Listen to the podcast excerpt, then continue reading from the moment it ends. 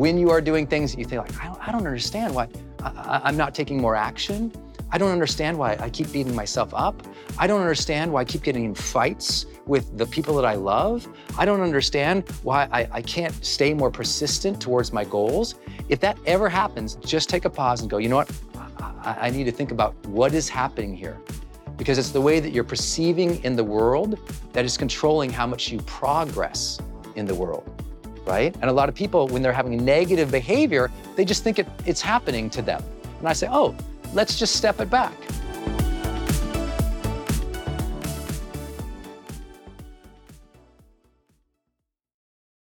Hey, it's Brendon dropping in here on something special. I think the most important thing you can do in your life is to train yourself for real personal growth and success.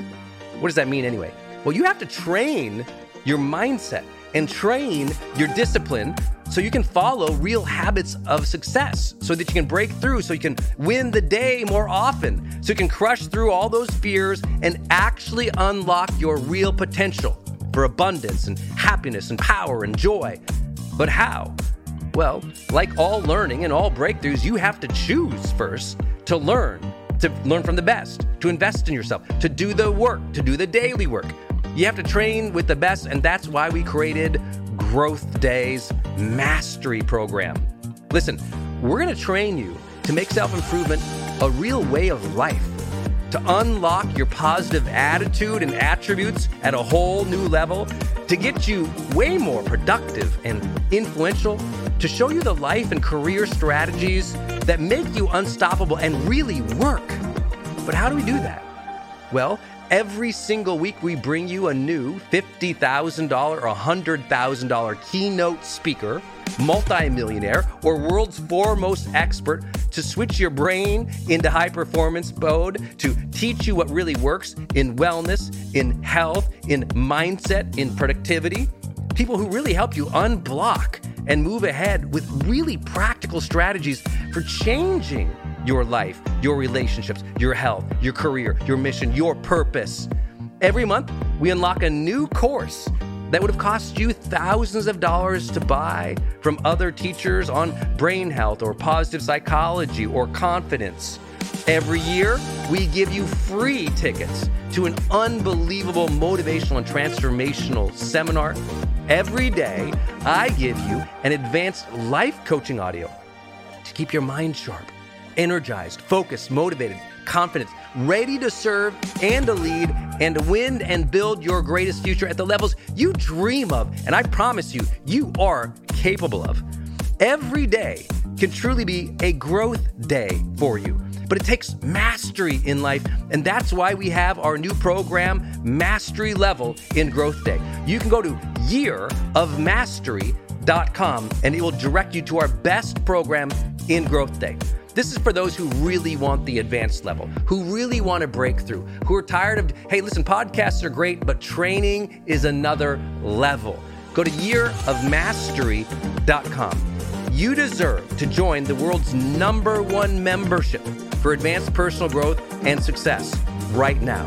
This is a membership of the real people doing the real work who have a positive mindset, a growth mindset, a willingness to be a role model, to be a leader, to serve, who desperately and deeply and joyfully love personal development, to challenge themselves, to push themselves, to achieve great things in life.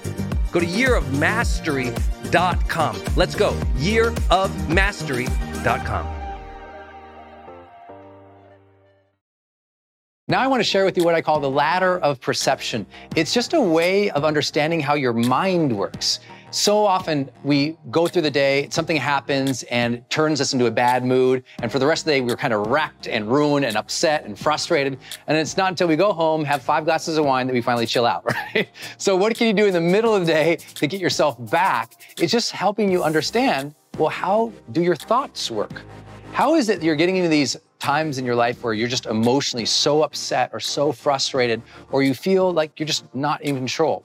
And how can we use that same reasoning to figure out how can you shape a more positive mindset? Because we all want to feel better right? We want to have more positive thoughts. It's just hard when the day is crazy. We all want to have a lot more buoyancy and vibrancy and, and pop to our life but it's hard when we keep taking in so much information that's not always positive right so this is going to be a way to explain how to get you in a better mindset. And it all begins with this first part. The first thing that happens to shape your way you think is you get some information, right? Super basic, I know, but hold with me for a second. Sometimes we don't realize how much information is coming in that is turning us into a negative person. And sometimes information happens and we grab hold of it and make it more than it is. I mean, has anyone said to you in the last couple months, hey, it's not a big deal, calm down? If they had, it's because there's this information coming in and you're grabbing it in a specific way that's turning your mind towards negativity. I know this sounds very, very basic, but I promise we have to start with what's coming in, right? It's just that old saying, garbage in and garbage out. So what I tell people, if you want to have a healthy mind, first and foremost, pay attention to the information that is coming in. What are you consuming? What are you looking at? What are you watching? What are you reading? Who are the people who are around you? All of that is shaping your mind, which I know you already know. Here's the question. When's the last time you did sort of a, an assessment or an analysis of the people and the information coming in? Like, what blogs are you reading a lot? What do most of your emails seem to say? Who are the people who are around you? What's the emotion and the energy and the information they're giving you? I know this sounds really crazy, but I am so, so controlling of that in my life. I don't have a lot of negative people who are always giving me negative information. I don't consume very much media at all. I don't watch horror films or I don't consume a lot of information that just tends towards the negative at all. Not because I'm Pollyanna, because I understand how it's going to affect me long term. So pay attention to the information you have coming in. Second, as the ladder goes up, well, we get the information and then we interpret it one way or another. This is where obviously we know we see something, some information comes in, we interpret it as bad or good, positive, negative, something I need to interact with and uh, react to or not. The challenge is most people take little pieces of information and they blow it up and they interpret it to mean something very personal and very negative. If you're in a place where you feel like you have a lot of arguments and fights, it's rarely about what's coming in because we all deal with negative information or bad things or the day gets interrupted. It's how do you interpret it? Then as we move up, we move to identity, right? This is what did I see? What does it mean, positive or negative? Then it says, what does this mean about me specifically, right? And this is where people take things very, very, very personal. You know, someone comes in to work and says, well, I, have some bad news. Uh, we're going to have to let some people go today. And then they interpret it, oh my God, this company's going to fail. Oh my gosh, I'm going to have to quit. Oh my gosh, I might get fired. Oh my gosh, what's going to happen in the future? And then identity. Here it is again. I, I failed again. Here it is again. I never seem to get good things from me. Here it is again. I just don't seem like I'm deserving of anything. And people take things at a personal level into their identity over a period of time. Now you can see how this ladder is building because negative information can come in, you interpret it negatively, and then you take it personally negatively. And this is what happens to people. They don't realize little simple things, little simple things. Someone cuts you off in traffic. How do you interpret that? See, when someone cuts me off in traffic, I go, oh, well, they didn't see me. Or, oh, uh, they were trying to get ahead here. Other people, you know what they do. They're like, that son of a, you know, and they get completely angry. They completely freak out. They say, all drivers are horrible. I hate this commute. This sucks. And then they say to themselves, that I did it so personally, they say, you know what? I'm going to get back at this person. I'm not going to be wronged. I'm not going to be disrespected. So they speed in front of them and cut them off because they took someone passing in front of them to be what? Disrespect to who they are. Because they're a person who always feels disrespected. And if you always feel disrespected, what are your thoughts going to be like? So you see how all this is starting to build to how you feel, and then it shapes what you intend in the world. What are you going to do? Right? Your mind is all focused towards this one simple set of questions. It's what does all this information mean? How do I need to interpret it? Pay attention to it, not pay attention to it. Important, not important. Good, bad. Then we take it to us. What does this mean to me personally? What does it say about me as a human? What am I dealing with here? And then it ultimately shapes our intentions. So the next time you find yourself in emotional craziness, or you feel really upset, or you're saying, I don't know why I'm thinking this way, you can step it back. What did I hear? How did I interpret that? What did it mean to me? What do I intend to do? Because all of that led to what you ultimately do, the initiative that you take in the world, right? What you're actually going to be doing. So here's the payoff. When you're doing things that you are not proud of, when you are doing things that you think like, I don't, understand why I, I'm not taking more action. I don't understand why I keep beating myself up. I don't understand why I keep getting in fights with the people that I love. I don't understand why I, I, can't stay more persistent towards my goals.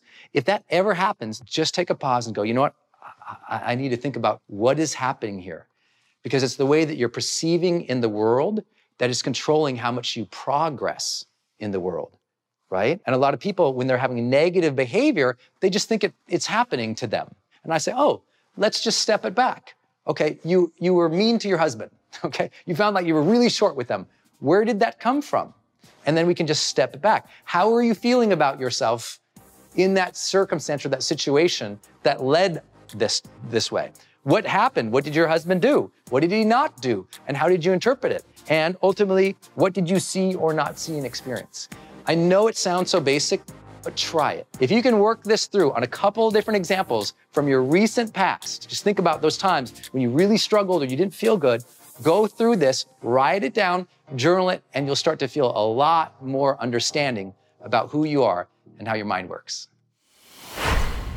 This is that time of year people are thinking about their relationships. And one of the most common questions we get asked is Brendon, how do we set more boundaries in our relationships. You know, someone takes advantage of our time, our energy, our effort, our money, whatever it is, and we get upset about that. So, how can we prevent that? Now, I'm going to speak today specifically about setting healthy boundaries in healthy relationships, right? So, your lover, your partner, your spouse, that person you're kissing on, how do you set some good relationship boundaries there? Okay, let's get into it. Four big ideas. Number one, most important, say it early.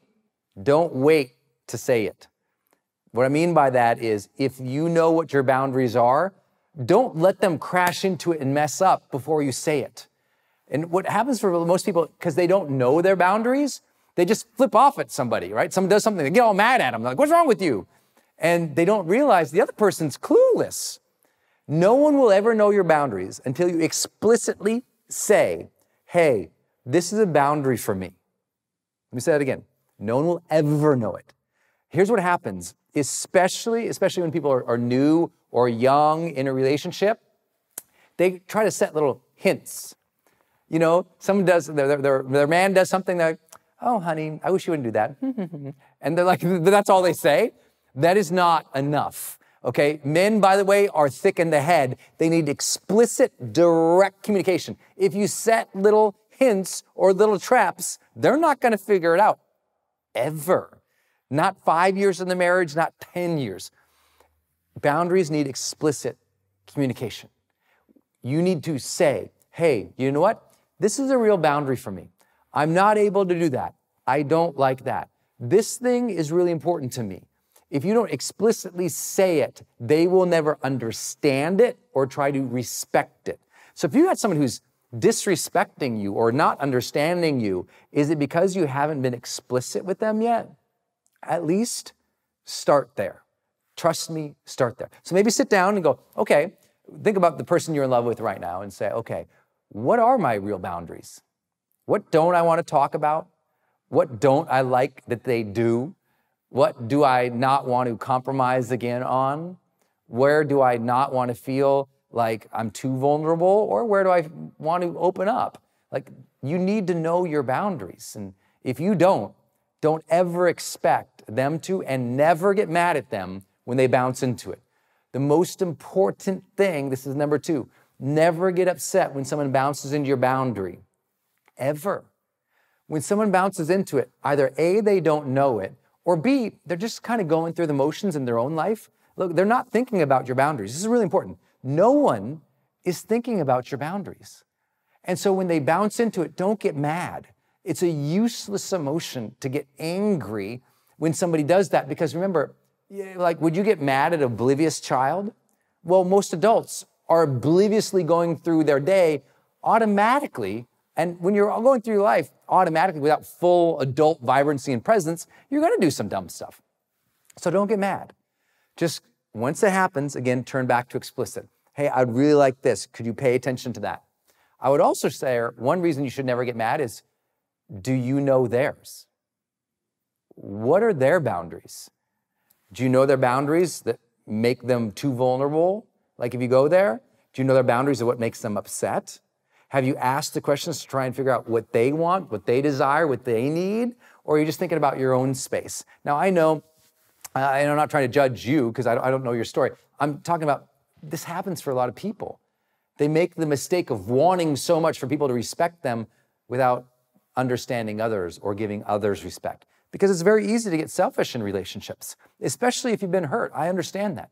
But sometimes when we've been hurt, we want to set up a boundary to, to, to make everybody follow in line, fall in line with us without understanding them, and that's trouble. And that's why I want to lead to this next point, which is really important. Set boundaries that help your relationship, not just you. I mean, you have to think of the boundary is no longer you, and the boundary is no longer them. The boundary is the two of you together. So it's a different boundary. You need to open up your boundaries to the relationship. That means you need to change your personal preferences and pet peeves and everything else and open it to realize they got theirs too your boundaries as a couple should always be expanding between the two of you. Your trust should expand between the two of you. Your love should expand between the two of you. Your faith in each other and confidence in each other, that should expand between the two of you. Meaning, boundaries are never set.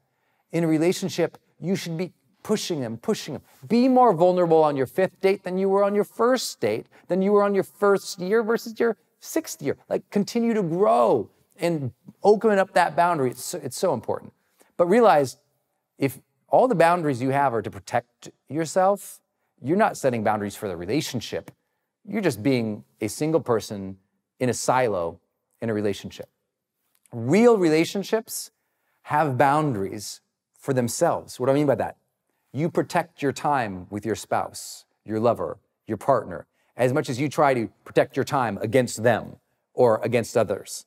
You protect the respect that the two of you have. When people try to poke holes at your lover and they criticize them, you don't allow that. You don't speak ill of the person that you're in love with. You know, if, if you're in love with them, that relationship is healthy. Look, if they're abusive or they're doing something bad, tell lots of people and get the heck out of that, get, get out of that situation. But if you are in love and this is a good relationship, listen, listen it's important that you respect the relationship boundaries, that you don't speak ill or bad of the other person, that you don't take pot shots at them, that you respect the two of you together as important as your preferences, as important as their preferences, as important as your career, as important as their career, that the relationship itself deserves protection and your um, boundary around it to love on it and to protect it. Your job is to protect the relationship more than protecting your ego. Does that make sense? So expand your own definition of boundaries, and that will lead you in this last piece, which you actually really like, which is how can you now let go of all these boundaries you've set up?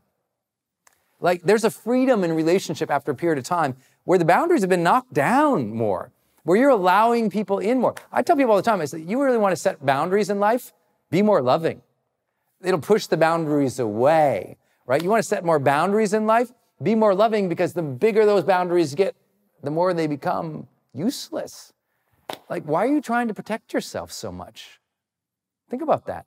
After a period of time in a relationship, why try to protect yourself so much? Open up again. Open up those boundaries. Now, again, if you're in a relationship where there's abuse, mental, physical, emotional abuse, then your job needs to be exit, period. Your job isn't change the other person.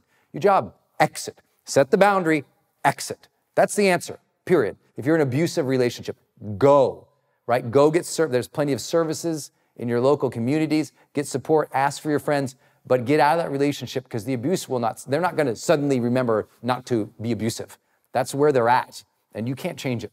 So set that boundary clear and clean. But if you're in a positive relationship, love more in that relationship, be more vulnerable, let that thing come open. Now, obviously, you can tell I'm just answering your questions here and I'm going off the top of my head, but I hope it serves you because the reality is most people, they're trying to protect themselves too much in life because they got hurt. But I had to learn that lesson too.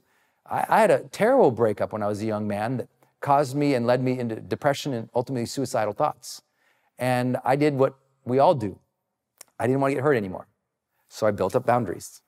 I put up walls. I put on a mask, I, whatever metaphor you want to use. I was trying to keep out the bad people, but at that cost of letting in good people. So I always say sometimes in our own boundaries, in our own efforts to protect ourselves, we block out the very things that we so desperately desire.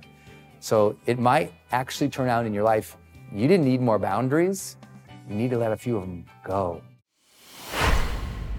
How do you gain some more emotional mastery in your life so you can handle those difficult times when you get frustrated, when you get down, we get like beat up and like chewed out and spit out by the world? What are you going to do to be your best self? That is the topic of today's conversation. That emotional masteries part, that emotional intelligence we hear so much about, that ability to handle the difficulties and challenge of life with grace or a plume or being centered in the middle of all this chaos and turmoil, how do you be your best? That's the topic of today. We're talking about motivation at a deeper level, maybe you haven't had with me before. The utmost, most important area of emotional mastery is mastering motivation. Now, when I say emotional mastery, you're like, wait, isn't motivation just a topic an area? I'm like, no, motivation, motivation is an emotion, right? A motivation is a emotion, emotion that you feel that you feel a drive, a sense of hunger, a sense of want, and a sense of desire to make something happen. I believe motivation is one of the most important things we have to master in our total emotional sort of toolkit, right? Because if you can emotionally feel motivated every day, almost everything else can fall in line, right? If you're emotionally motivated to be a better mom, be a better caregiver, be a better parent, be a better lover, be a better entrepreneur, be a better business person, be a better contributor to the greater world. When there's a motivation pulling you forward out of bed each day, into the office, into real life to be your best, then everything changes. When you lose motivation, you and I both know the loss of motivation is the first gate to suffering. You lose motivation. Now you don't feel like doing anything. You don't feel like doing anything, you don't work out. You don't feel like working out, you don't feel like doing anything. You don't feel like doing anything, you don't want to do your goals. Don't feel like doing your goals, feel unfulfilled. Feel unfulfilled, feel unsatisfied. Feel unsatisfied, feel like life is meaningless. It is a slippery slope when you lose motivation. But the issue is no one has motivation 24 7 all the time. Motivation is an emotion you learn to cultivate by using your mind, your body, your greater consciousness to ensure that you feel that pull of purpose, that you feel that energy inside that says, I want to create. I want to contribute. I want to be my best self. I want to connect with people. And so motivation is something we're going to have to generate on a consistent basis. You have to learn to bring the joy because the power plant doesn't have energy. It generates energy. Motivation is something me, the motivation guy. I have the best selling book of the entire century with motivation, the title. It's called The Motivation Manifesto, if you haven't read it. And the Motivation Manifesto is like, uh, if, if anything is, is, is imbued in that book, it is like this ferocity and this fierceness and this tension to living our best lives, but it has to be like generated. Because even though I'm the mo- motivation guy, there's plenty of days I wake up and I'm like, I don't feel like it. There's plenty of days, there's plenty of moments where just like you, I'm just like, I'd rather be lazy and do nothing right now. And that's okay. That's, that's part of homeostasis. That's part of our, our human body to want to power down, to relax, to chill out. But too much of that can lead to an unfulfilling life. So we must learn to generate the emotions of drive, desire, go gettedness, whatever you want to call motivation. And so it's something that we have to learn to stoke. Motivation is an emotion we feel by either luck or by purposeful conscious design. I just choose to design it into my day every single day. Motivation is driven by certain things. You have a spark, you have something that sustains it, and something grows it. Okay? The spark of motivation, which is how I anchor into being motivated each day, is ambition. All motivation begins with the desire or hunger and ambition for more, whether that's more depth or more connection or more contribution or more abundance or more wealth or more love. Like we just want more of something. And that says, I want to go get that. Like we see a fancier car. It's better than our car. I want to go get that. We see like a deeper love of relationship between two people. I say, I, I want that in my own life. Sometimes it's a visual cue. Something we see makes us want something, right? I, not too far from here, there's a beach that I strolled on vacation, I don't know, a couple of years ago. And I said, I'm going to live here. And it was a motivation. It was a cue. I saw something, desired it, wanted it, went after it. Like, so sometimes it's a visual, it's a cue out in the world that says, I want more of that thing. And ambition can be visually cued. For some people, if you just wake up, I mean, think about it. You wake up, you grab your phone, you're like,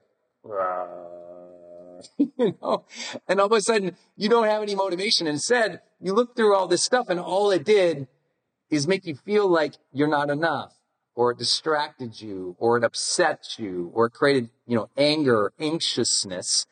You got to be careful how you're using cues to start your day. I use cues to start my day motivated. And those cues to start my day motivated are things like I literally wake up and uh, I'll wake up and I'll think of things that I'm, grateful for and that I want to give in life. I'll wake up and I'll think about someone I want to do something nice for or surprise today. I'll think of something I can be excited about today. I'll as soon as possible in the morning fit, revisit my ambitions list, my goals list. I'll look at them. I'll not wander through the day looking at social media and then, oh, I guess it's time to work and look at my goals. It's like my goals. I mean, in the first few minutes of the day, I'm revisiting them. And what I'm doing is when I'm looking at my goals or my agenda or my schedule, I'm looking at it. I'm thinking, okay, why do I want this? What would life be like, like this? How could I go get it? What should I do today to make that happen? And that motivates me. That's my list of goals, my list of ambitions, the things that can excite me. In other words, it's very intrinsic goals. It's intrinsic rewards I'm after. I'm like, if I go do that, I will feel better. If I could have this, I'd be happier, right? It's not that I can't be happy with now, but I want to pull.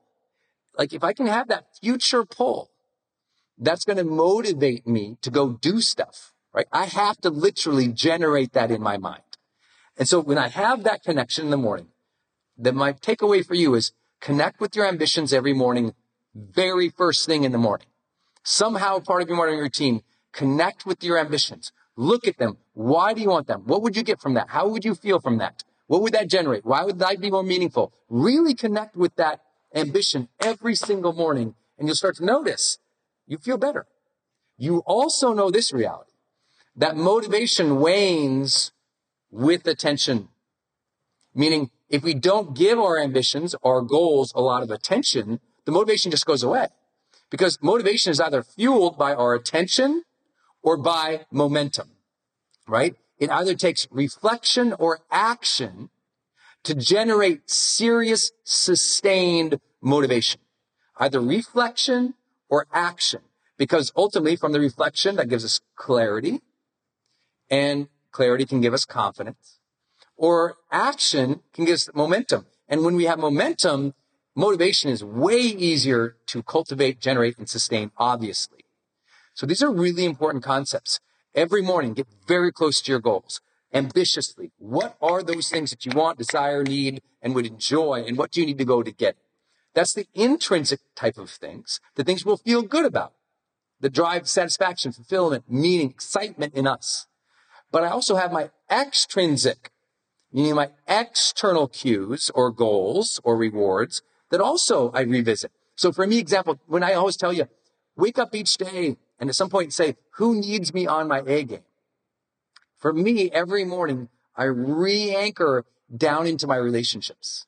I think about, okay, if I don't show up today and do a good job, then my wife and I have a lower quality of life. Then I can't support my mom. Then I can't support my team. Then all these people who count on me every day for motivation or count on me for leadership or count on me for support, they don't get that from me. And I, I tap into that reality that if I don't show up for somebody today, then you know what? By the end of the night, I'll feel worse about myself, but also it will impact other people because you cannot have real high powered mental motivation without a connection to other people. We are social animals. So we have to think about, okay, what should I do? How can I contribute in a way that serves other people?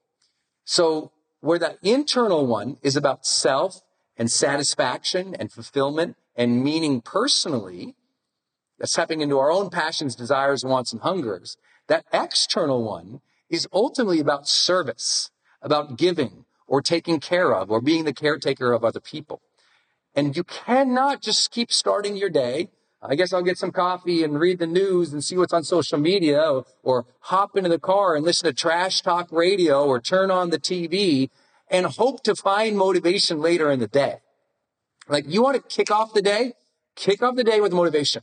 Like get already in the morning, immediately in a good state of mind. When I'm in a great state of mind, it's like, bam, the day goes. And you know what? If you start the morning in the right frame of mind, motivated, driven, because you're connected to what drives you and what will serve other people, then when you start like running out of gas at noon, one, two, or three, it's easier to, to like fuel that flame than to start a new fire, right? Because some people just keep waiting. To, they're, they're, they don't, they don't even think about, oh, I guess I should be motivated until they've lost it. I want you to start the morning with it and sustain it throughout the day by revisiting. Remember, the secret to all of motivation is revisiting those whys. It's revisiting that ambition that you have for your life, for more, for others, for contribution. That's everything, right? That's everything. And if you get away from that too many days, too many weeks, too many months, I'm just here to tell you, you're really going to struggle. So I hope that helps. Every morning, everybody, every single morning, I really want you to connect with that. Okay. What am I motivated? What am I driven by? And that's going to really, that's, I, I can't explain how much that's going to help you. You will feel it and you will know it if you will do it every morning. Okay. Motivation starts in the morning, but it's also sustained by that morning frame of mind. So that's really key. That's the first idea behind motivation. Connect with your ambitions first thing every single day. Give attention to that every single day. Here's something I don't often talk about, but it's important for me because it's, it's very easy for me to be really effective in the mornings. And then that afternoon, two, three o'clock, and I can just be like, man, I want to go outside, take a walk, come back, turn on some Netflix, eat some carbs. you know, that can be my afternoon if I'm not careful. So here's what I do. I have a checkpoint in the mid afternoon to recognize, reward, appreciate anything that I have done today. Anything that I have done today. And that midpoint checkpoint for me on my phone, I just have an alarm. Mine tends to go off around 2.30 or 3 o'clock in the afternoon. It just flashes to me and it says, what's been great today? What's been great today? And so that will cue me. All right. It's time to visit. What's been great today? So I'll just think about something I've done. It could be like, I answered 10 emails today that I've been avoiding. Good job. It can be as simple as I made that one call. I said I was going to call, did it. I shot that content, created that thing, whatever. Some kind of, like, listen, motivation is often driven by recognition. So recognize what you have done so far in the day, early afternoon. Then what I do in order to keep myself motivated even more, because I've set in my mind I want to be a person who's excellence driven, what I will do is I say, okay, here's what's great so far. And then I ask just a simple question. How do I complete this day with excellence? Just a simple touch point in the afternoon. How do I complete this day with excellence? So I will look at the rest of the day, whether that's two hours more, four hours more, five hours more, six hours more, whatever it's going to be for me. And I go, okay, how do I think through the rest of this day with real excellence? And when I can connect with that, I'm telling you, it's just, it's just so part of me and it really makes me want to serve. So please think about having a mid afternoon connection point to keep yourself motivated.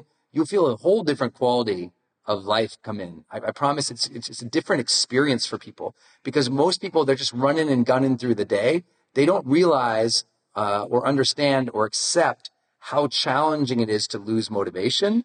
And so they've gone, many people, they've gone weeks without being motivated. They're going through the motions, but there's no energy. There's no emotional pull towards something better. And because they're lacking that emotional pull, what ends up happening? They dog it. They don't contribute as much. They react and sort of create. And all, all of a sudden, a couple weeks later, they're like, I don't know why I'm so unfulfilled. Well, no doubt you're so unfulfilled because you haven't been tapping into that emotion of motivation. When we lack motivation, it is a slippery slope to suffering. So please recognize that you must cultivate more motivation. What else can you do? Well, I'll tell you, it's like ambition, attention to those ambitions, effort towards those things. I think all of that is, is really, really, really clear. But I also really believe that a lot of motivation is simply lost because of fatigue. So let's say you're doing all those things, but you're wiped out. You're tired. Like a lot of motivation really rests on how you feel physically. If you feel lethargic, you feel tired, you have the flu, it's like it's harder to be more motivated. You can still do it by doing what I'm talking about. Recue yourself, reconnect with those things. But health wise, it's really critical for you to say, okay, if I want to be motivated long term, I need to feel greater levels of mobility and energy in my body. You see some of these practices, this breath work that I do, that I'm activating and opening up my body so that my body says, let's go versus, right? So my body's not like, oh, I ate this terrible thing. Instead, my body says, I feel refueled. I feel ready to go. Let's go. So I manage my sleep, my diet, my health in ways that support my mental clarity and energy. And I know that like sounds, sometimes people think motivation is just a mental game. I'm like, yes, but your mind and your body are connected. If your body is lethargic, so is your mind, right? That brain body connection is real, y'all. And I know you know that. You've been sick. You've been tired. There's times when you've been out of shape. You feel terrible. So I'm here to encourage you as I always do. If every single month in high performance, I have to cheer you on to get in better health, to prioritize your health, to sleep good, to eat well, to move. If I have to do that every single month, I will do that. I will be your champion. I will cheer you on. I want you in excellent health this year. So please hear me cheer that on every single month because I just know I get you in better health. I get you in better mental health. We get you in better mental health. It's easier to sustain that fire and that drive, that purpose, that motivation. That thing will bring you satisfaction, joy, and meaning. I know you guys get this, but I want to fire you up today. Like this is something you must fire up on your own. This will be fleeting. Of course it's fleeting if you never look at it. I tell you all the time, no wonder you're not motivated. You haven't thought about what motivates you in three days. Just think about that. No wonder you're not motivated. You haven't thought about what motivates you in three days. Every morning, I'm a deep dive in what's going to motivate me. I get excited about it. I look at it, like, okay, let's go. If I didn't do that, I need coffee.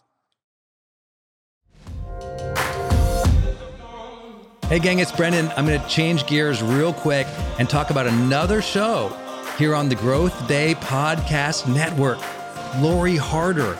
Her show is called Earn Your Happy. This is a monster podcast if you've never heard of it before. Earn Your Happy is all about Lori talking with people and sharing her own journey of being an entrepreneur and trying to find happiness in life. And I love her phrase, earn your happy.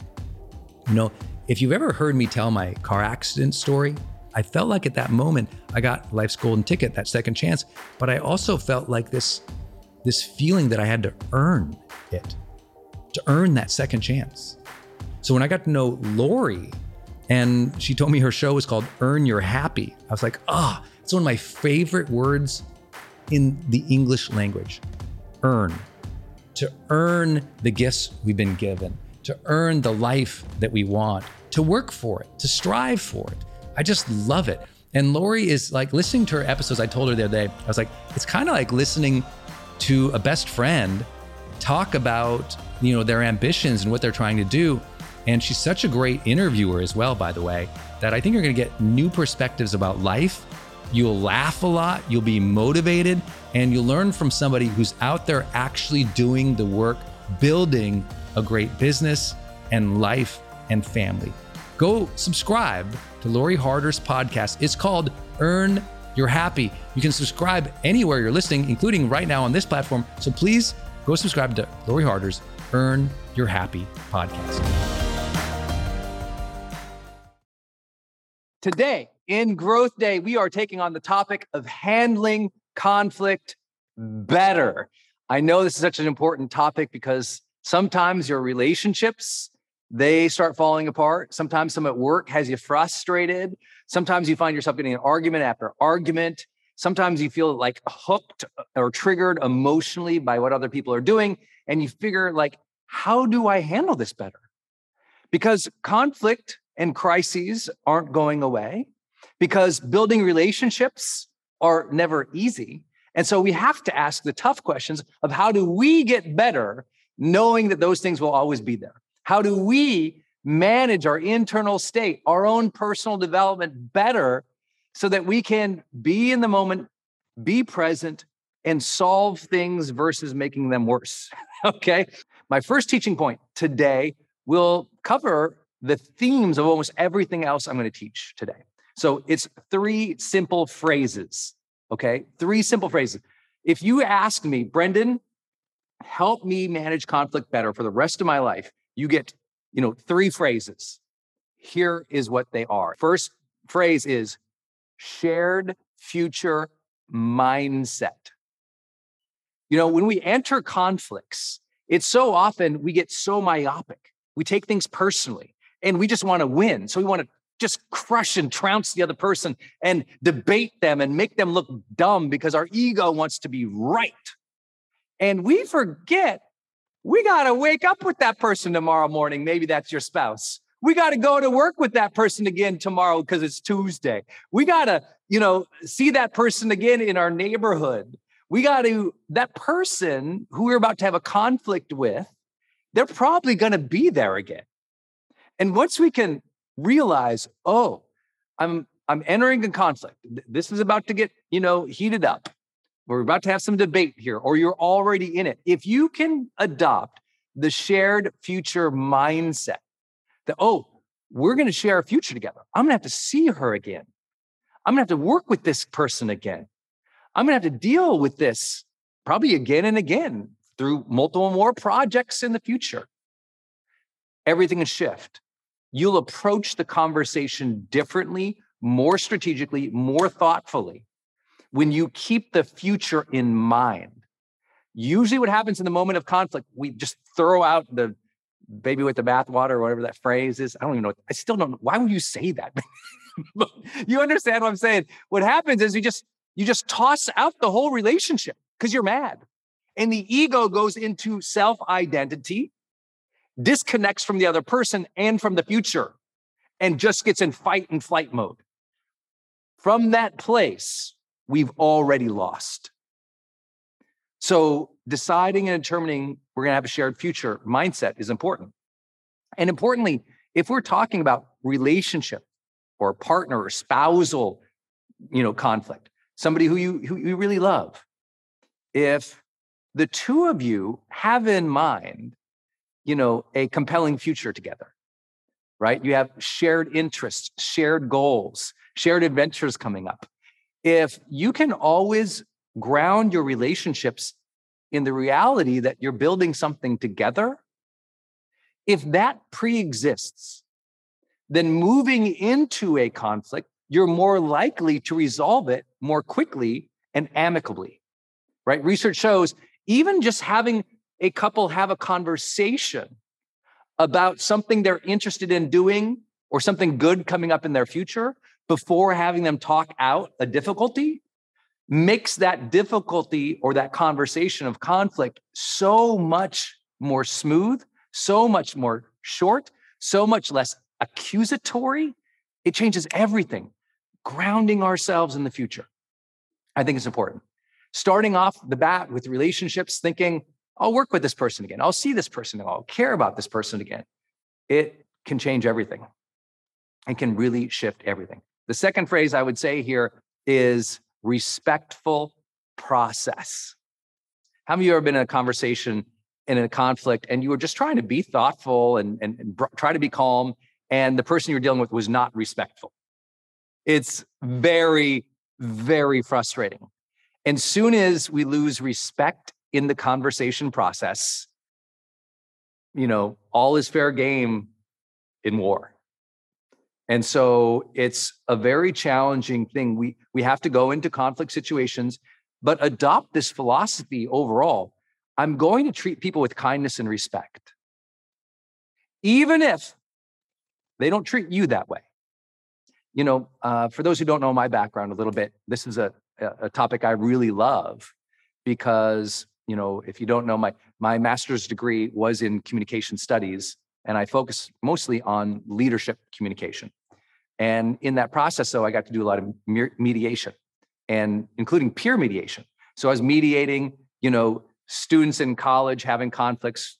I was mediating, you know, professors and professors, professors and students, administrators and professors, local community members and administrators. Like my job was literally two people come in a room, they are in conflict, they cannot resolve it, they've already tried, they do not like each other, and here they are. I even did some court referred mediation, which in like a divorce case, they'd bring in the couple and I'd have to work with them. And mind you, I'm in my early 20s, you know, and it was such a great training ground. I mean, for two years, I just got to see how terribly disrespectful people can be toward each other, even when they both want to solve it.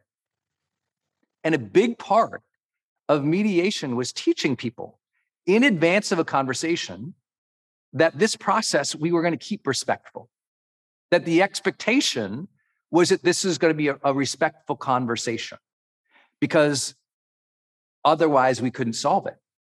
And they already usually knew that. I've done a lot of coaching, as you know, over the last 15 years. I'm a certified high performance coach. And over these 15 years, doing it full time every single week, a lot of times I'm dealing with conflict situations and couples or conflict situations between co-founders. And soon as it devolves into disrespect, it is 10 times harder to pull it back. It is so much more difficult. And so you'll hear me talk about how you can maintain that respectful stance with your partner or the person you're having conflict with, but also know that the expectation has to be had in advance of the conversation. Sometimes you react in the heat of the moment without stepping back and setting the frame for the conversation. As simple as if you feel hooked or triggered, saying, you know, could could we talk about this in like 30 minutes in a much more calm way? I just need to go reset. And coming back with the expectation and the conversation. Let's try this again. I want to be more respectful with you. I know that we love and care for each other, or I know that we need to work together, or I know that it hasn't been easy. So let's try this again. Let's try to do this with kindness and care for another, and we can solve this together. I know we can. A simple reset into the frame of respect can change the outcome as well. And the third phrase. So the first phrase was shared future mindset. The last phrase was respectful process. The third one is empathy and encouragement.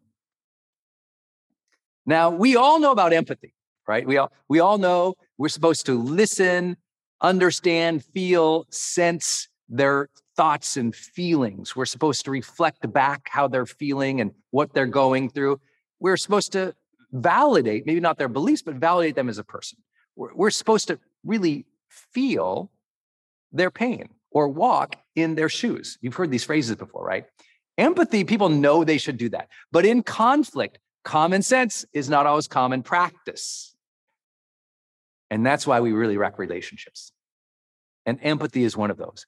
Being an empathetic listener, we'll talk about how, is so important.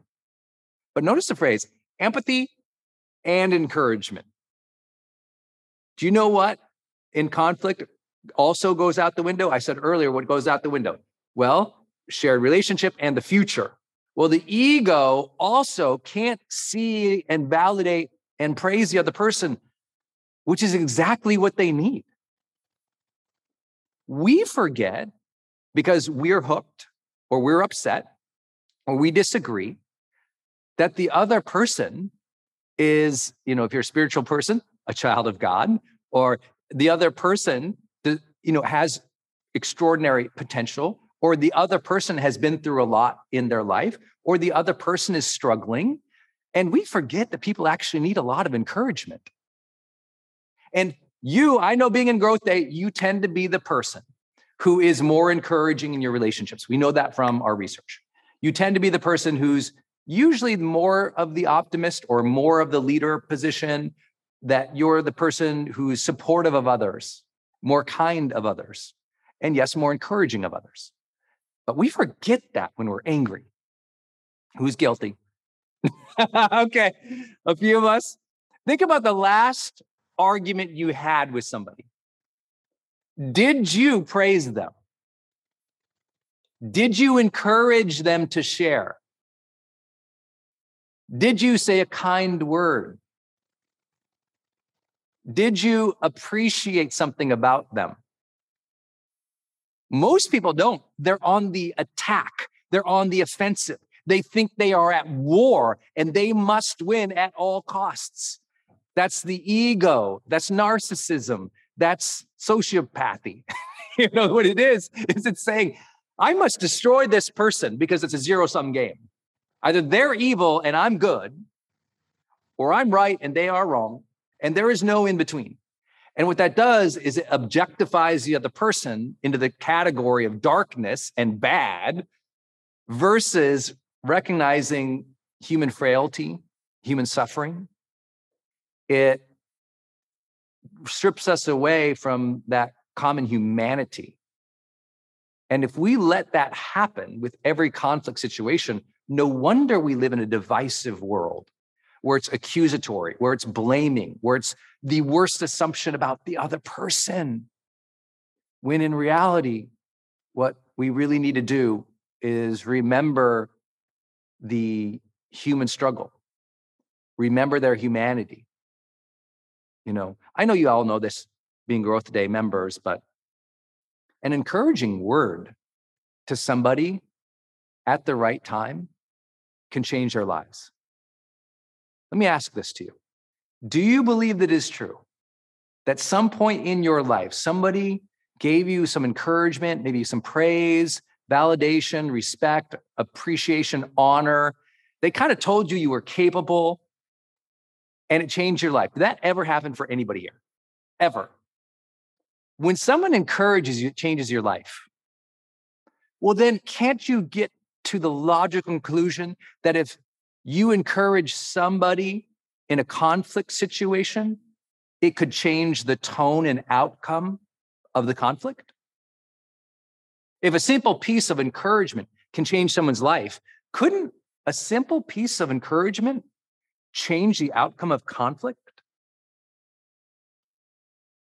Boom, everything changes. The second you get that, like, whoa, encouraging another person in conflict could change the outcome, make them feel respected, make them believe in themselves, make them feel honored, make them feel appreciated, make them feel heard, make them feel validated in some way, even if, even if at the content or topic level you disagree. This changes everything. When you can encourage another human and still debate a topic, now you're a mature adult. Before that, you're screwed. Forgive my language. Before that, you're locked into unconscious immaturity. And I don't say that flippantly. We've all been there. We've all lost our stuff in a conflict situation. We've all said things we regret. I'll remind you no one here is trying to be perfect in GrowthDay. Our job is to prompt you with new ideas, new phrases, new mindset, new ways of thinking about things. But just think about this. The next time you're going to go have a, a strong or difficult or conflictual conversation with your partner or your spouse or someone you're in relationship with intimately, imagine if you just said, okay, we have a shared future together. I'm going to respect him or her in this process. And I'm going to make sure I encourage them a little bit. If you did those three things, if you entered it from those three frames, a very different energy happens in that relationship, a very different one. So, a lot of these themes are going to come up. That was literally my. Hey, are you on my text list? Did you know if you're in the US, you can text me at 1 503 212 6125. I actually have that text number on my Instagram account bio as well if you want to go check it out. It's just 503 212 6125. Literally just text me and say, hey, Brendon.